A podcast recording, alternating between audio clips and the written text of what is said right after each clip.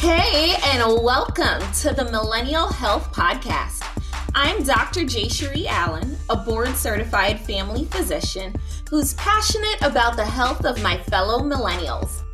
I know we're booked and busy, but mm-hmm. your first wealth is your health. So I'm taking some of my most important health messages and bringing them here to you on this podcast. My goal is to share some valuable information and draw awareness to some important health issues. But I encourage you to please consult your physician for personalized medical advice. So today we're joined by Atlanta based psychiatrist Dr. Dion Metzger. Not only is she a physician, but a professor and health media expert as well as a wife and a mother. She's been featured on the Doctors, CNN's HLN network, and in the New York Times. Her motto of Better Mind, Better Life encourages everyone to prioritize their mental health in life's balance. Dr. Metzger, thank you so much for joining us on the Millennial Health Podcast. Thank you for having me. I'm excited to be here. Tell us a little about yourself and how you became interested in mental health, not only in the clinical setting, but also in the public sphere. Um, you know, the thing with mental health is, well, I should say it originally started in high school, believe it or not. Like my senior year of high school, I took a psychology class and I was like, hmm, this is pretty interesting and then i went on to major in psychology when i was an undergrad and it just it just sparked my interest and i thought just the ability to like learn about the brain and see how it affects behavior i just was so fascinated by it and then, you know, in medical school, we get to do every rotation during our third year. When I got to psych, which was like towards the end of my third year, I think I had done OB surgery and I had psych was towards the end. And I said, okay, I just had the light bulb moment. I was like, yeah, this is it. This is it. So it's just the ability to really help people mentally. I find that to be such a gift. And in terms of seeing the before and after. So it's just something I wanted to be a part of. And what kind of got me more into the public eye is that I noticed that there was so much stigma and so many like misunderstandings about psychiatric treatment and just what people are supposed to be doing. And I felt like I had to like get on a platform so I could be able to talk to people about it and explain that, you know, what these symptoms are. Because what happens was the stigma was preventing people from seeking treatment. And I noticed it was even more important or more of a stigma in in like in people of color so that's where you I decided to kind of just get on this platform first normalize the symptoms and say, you know, we all have dealt with this at some point in our lives and also kind of release that stigma off of seeking treatment because as a result, people are just kind of robbing themselves of, of the good days of their lives by just, you know, not going to get help. I think uh, that was one of the more shocking things I learned in my first year of practice independently.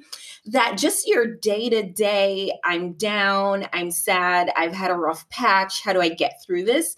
I was really shocked at the number of patients I saw with, you know, those issues and just not seeking the help that they needed because they don't have diagnoses or they're just not aware, you know, that those uh, treatment options are out out there and exist, even just if you're sad and it's just dragging you along and affecting your quality of life.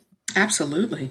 Okay. So, on a personal note, uh, and I mentioned this to you a little earlier, but you know, I recently dealt uh, with the death of my grandmother, who is the matriarch of our family. And I told you before that you've offered me some of the best advice that I received during a really rough time. Uh, you said, and I quote, uh, balance scientific reality without lessening the faith of family. Mm-hmm. You know, mm-hmm. and thank you for that. I've expressed mm-hmm. that for genuinely from the bottom of my heart. That meant oh, so yes. much but I think, you know, we're in the midst of a pandemic now. And even though it may not be a loss of a loved one, you know, many people are grieving and they are hurting right now. How do you encourage others to balance this very tough reality that we're currently in the midst of with maintaining their faith? You know, it's very interesting because I I've been talking to a few patients who are dealing with different aspects of grief with the pandemic. I have some who are just grieving their former life, like in terms of their social life and being able to go out and just go to the grocery store or go meet up with friends. But I also have people who've had to cancel major events. I have two friends who had to cancel their weddings. And it was just, and they asked me, they said, Is it okay for me to grieve my wedding? And I said, Absolutely. It would be abnormal for you not to grieve it. So I said, You know, with this, I want everybody to recognize that grief is normal. We are in a completely different stage of life that we weren't expecting to be in and it means that we have to sacrifice a lot so first step is recognizing the grief and not beating yourself up because people were like would say to me well is it a big deal that i shouldn't be grieving this i should just be happy i'm healthy and i said no not necessarily like if it's a lifestyle or an event then you should be totally it's okay to grieve it. It's it's a it's a change, and it's this abrupt change that we've had to do in a matter of what two three weeks.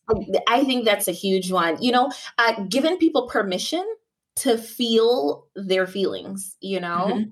And not be trapped in a, oh, but I'm still so much better off than XYZ. You know, I don't think that prevents you from still being able to feel whatever it is that you feel. Absolutely. And I see a lot of patients do that with me. They say, well, I know people are, are dying or people are really sick, and they try to minimize their own symptoms. And I said, yeah, other people might be going through that, but that doesn't minimize what you're going through.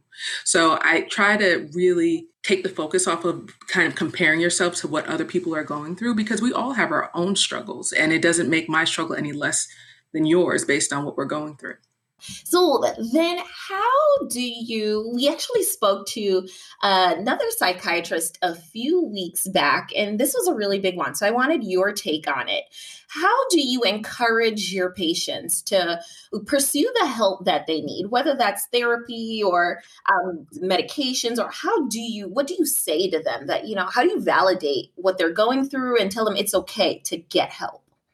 You know, one thing that I found that's been really effective is storytelling. So when I talk to about, and that's what I've been using my platform for, because when I tell people stories about maybe let's say postpartum depression, and somebody will identify with it, and they're like, "Wait, I was going through that too."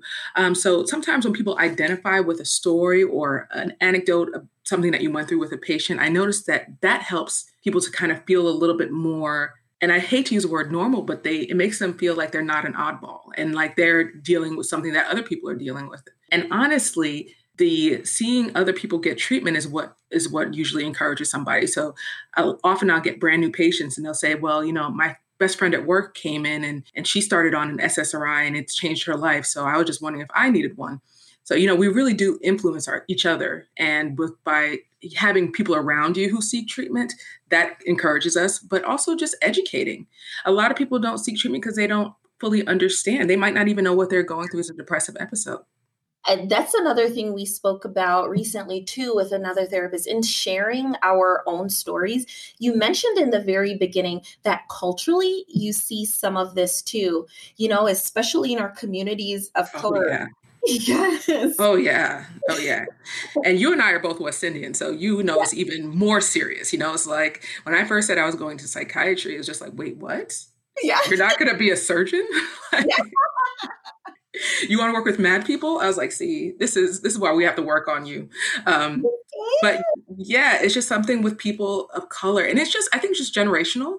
And but the one thing that I really like about our current generation is the millennials are speaking up about their symptoms, and they're using social media to talk about anxiety or talk about OCD or talk about really anything or dealing with substance abuse issues. And by using that platform of social media, people are once again learning about it, but they're also learning about the options for treatment. So I really have to give kudos to the millennials because I know a lot of times this generation gets a hard time. Yes. But I want to give you guys kudos because you guys are coming to the coming to treatment. You have no problems. You make your appointments. You're like, I need to see a therapist. I am just so I'm just like it's so interesting because I have millennials who are now convincing their parents yes to, go because they're seeing how well their children are doing and they're like wait because you know a lot of times it's genetic a lot of times it's stuff that runs in families and mm-hmm. the parents are like oh well maybe i should go mm-hmm. get looked at. Yeah. So yes. it's, it's, I, so I have to give I have to give a shout out to definitely to the millennials. I love that you just said that. You know, I'm quite open with uh, my friends, my family, everyone that I am actually in therapy. I ended up in therapy because I got really burnt out in my first year of practice. You know, I think going from absolutely to first year practice, you know, there's so many things you don't know about the clinical aspect of medicine as an attending physician, you know, the demands of practice and productivity. And, you know, it's not residency. You have your friends to your left and your right. You know, it's you. The decisions are yours to be made, you know, dealing with administration. And it really, I just wasn't, I wasn't doing well. And it made me sad because I was like, is this what I spent my entire life? I know. Working to get, is this it? Like, is this really it? And I spoke to someone who was in a similar position, and she actually said to me, Have you gone to therapy? And I just couldn't make the connection between like Epic annoying the living daylights out of me and me being at work till nine o'clock at night charting and therapy. gotta, gotta love Epic gotta love it right? So uh, for those non-medical that's the electronic um, medical system that a it's, lot of it's, it's torture. No no i'm just kidding. No it is really torture. But you know she said to me she said have you ever tried therapy? And i just didn't get it you know i was just like EMR i don't know my stress therapy. But going to therapy was amazing. It helped me to do two really big things that i use to kind of promote to my friends and my family. One it helped me to set boundaries in my career, which was huge because as a new doc, I think I was working so hard to like prove myself and I can keep up with everyone and I know everything everyone else. No, that's not the reality. You know, and the thing is with first year attendings, they know that you're green. You know, they mm-hmm. know that you have all this energy. So they're going to push you as much as they can, you know? So that's really, really important. It's something I see with first year residents all, I mean, I'm first year attendings all the time. Mm-hmm. Oh, yeah. So I missed that memo. So I needed therapy to help me set the boundaries. And the second thing it helped me to do was to reframe my experience. Why was I there? Why did I pursue this career? Why did I say yes to this offer and work in this community? And I have very valid reasons for having done that. And it really helped me to go back to those basics. So I encourage people to go to therapy. You would never, I would never think that therapy would have helped me to do those two things but it did. And I'm in such a better space mentally because of that. You know, I honestly think everybody can benefit from therapy. I mean, I I'm just going to throw that out there and I'm not biased or anything because I'm a therapist, but I really do think everybody can benefit from just being heard because there's also something therapeutic about just talking about something out loud and kind of just going through your stressors and going through your struggles and just saying it out loud to another person. That's therapeutic alone before they even respond to you. So I always say that it's just just try it. I I have the only times I see people not like therapy is if the therapist is not a right fit, and that's a whole nother podcast that we could talk about that. But um, you know, but or if they if there's just something that they're not ready to face. So if there's a history of trauma and we have that's part of the therapy and they're not ready to face that just yet, then that's fine. You know, therapy is something that we want you to do voluntarily and when you're ready just going on from what we're talking about now, how can we encourage our friends and family to really pursue this? Because this is a major one that I've seen. A lot of us who have seen the light, uh, you know, we're kind of preaching to the choir. What are some other strategies we could use to get our family members and our friends on board if we know they really need help? Exactly what you just did saying your the pledge the the results that you got with therapy. Like i said if they see you doing it that's the best way that you can get them to do it is by seeing because they're seeing the results. It's almost like a weight loss program. If somebody joins a weight loss program they lose 30 pounds you're like oh, damn you lost a lot of weight. Maybe i should do that you know? So it's the same thing. It's just it's just kind of like the same analogy that where people are really if they see you making progress and they know that they're in a similar place as you, they'd want to make the same progress. So exactly what you're talking about, just being upfront and transparent about going to therapy and then just using any kind of platform that you have whether it's social media or you know there's so many days like mental health awareness day therapy day i don't know you know there's a day for every pancakes day there's a day for everything. But um you know just every time there's something going on that's therapy related just talk about it and just make it part of the conversation. So i think the combination of talking about your own personal stories in addition to just using any kind of opportunity to educate about therapy and the fact that it works and and even just throwing stats out there because a lot of people were surprised to hear like the stats in terms of how many people experience a depressive episode you know within their lifetime. The stats once again it kind of it helps people because it's like okay i'm not one in a million i'm one in a hundred. That makes a difference. Or one in ten you know so it's um so doing exactly what you're doing just continuing to to be transparent about your experience with therapy but also just using the opportunities to talk about the benefits and educate people about it. Definitely. We've even mentioned here, you know, according to the World Health Organization, depression is now the number one cause of disability worldwide. You know, that's mm-hmm. huge if you think about it. You know? Right, right. And that's so huge because and I and I've actually I've been one of those doctors who've had to place patients on um, disability due to depression. And what happens is unfortunately they initially view it as a weakness. They're like, man, I should be able to beat this. I said, would you say this if you had diabetes? You're in family practice. Would you say mm-hmm. this if you had a broken leg? Oh, I should have been able to overcome this. I shouldn't even needed a cast. No, it's not like that. It's the same thing. It's an illness and it's something we're going through. It's we get sick and we need to get better. Mm-hmm. Doesn't matter that it's coming from the brain or coming from the leg or coming from your blood sugars. It's all the same thing. And we just need to get better.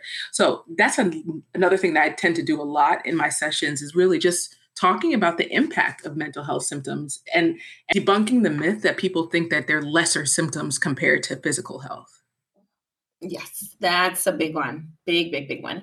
So, going on to another topic of therapists. So, you are a psychiatrist, yes. went to medical school, did residence, completed your residency training, and now working as a psychiatrist. We mentioned a website uh, that people could use to find um, mental health professionals. And one of the questions I got as a feedback was that the majority of mental health professionals they were finding were social workers.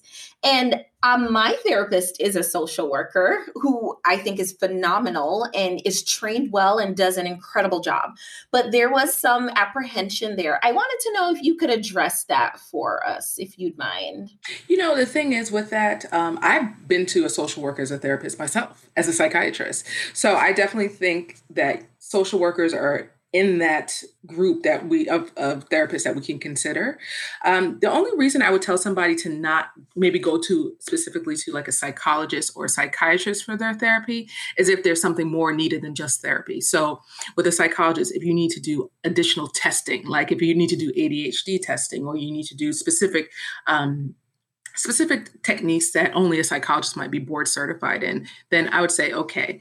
But or with psychiatry, with me, a lot of people like the, the option where they're able to do therapy and medication management within the same place. So very commonly, if somebody's seeing a social worker for therapy and the, and the social worker is like, okay, they're not getting much better, or they we can get even better with the addition of medication. It's just been wonderful to to have them. They refer directly to me. But with that, going to a psychiatrist for everything is a one stop shop. And I also must say that there's just less of us doing therapy, unfortunately, because the powers that be and insurance reimbursement. Um, so it's not as easy to find. So it's not so much that people don't want to do it. It's just there's not as many psychiatrists who do therapy these days compared to the the um, portion of social workers. But yeah, I went to one, so that that's a stamp of approval. Thank you. Because also, I think too, in areas where I work, actually, there are no psychiatrists in the area that I work at all. We only have social workers available. So I took that into account too when I gave her an answer. So I'll ensure she listens uh, for this one. But, you know, without their assistance, there really would be a need in a lot of these more rural areas of the country, mm-hmm. you know, mm-hmm. similar to where I'm currently practicing. And you know, that's the thing. It's so funny because with everything going on right now, we've been really kind of forced into telehealth. But that's really going to be a big part of us expanding our services and being able to to have patients who are in these rural areas because the likelihood of a psychiatrist setting up a private practice in the middle of this is not it's not great right so with the whole idea of virtual therapy, we're going to be able to kind of cut down a lot of the barriers of distance and really help a lot of underserved people. And where, because, you know, most people, when they need medication, they go to their therapist, but they also come to you.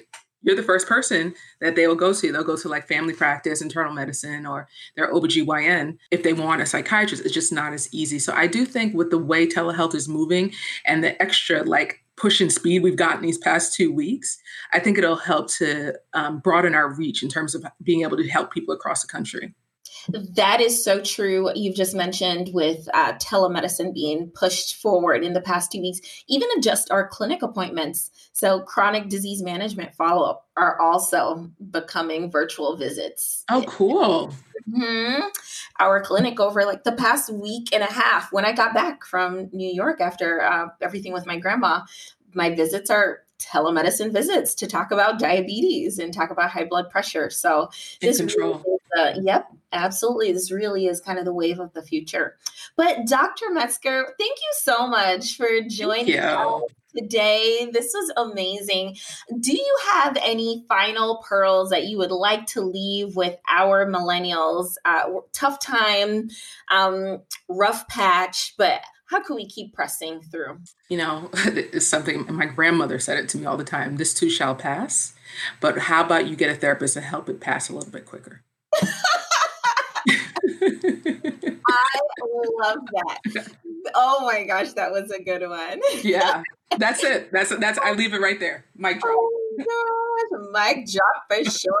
And would you like to tell us your Instagram handle? Sure post a lot of awesome stuff. I follow. Sure. You. Yeah, thank you. Um, my Instagram handle and my Twitter handle all the same thing is Dion Metzger MD, D I O N M E T Z G E R M D, and my um, website where uh, just the things that I've done and, and, shows I've been on. If you ever want to see clips, and I also blog about a lot of stuff, is uh, Dion Metzger MD once again dot com. And we also have a book that I wrote with my colleague who's also my good friend from medical school and it's called the modern trophy wife and it's about just balance and how professional women we are now the new trophy wife because we're balancing motherhood marriage professional lives and how basically how to thrive at home but also thrive in the boardroom Oh, thank you very much. Everyone, please check that out. Yes. So, thank you all so much for joining me today on another episode of the Millennial Health Podcast.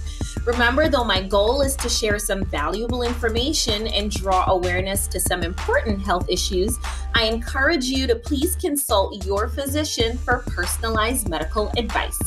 I hope this information was beneficial, and if so, please subscribe and share with your friends. If you have any questions or comments, also feel free to reach out on Instagram at your fave Dr. Friend. Thank you all, and goodbye. Thank you.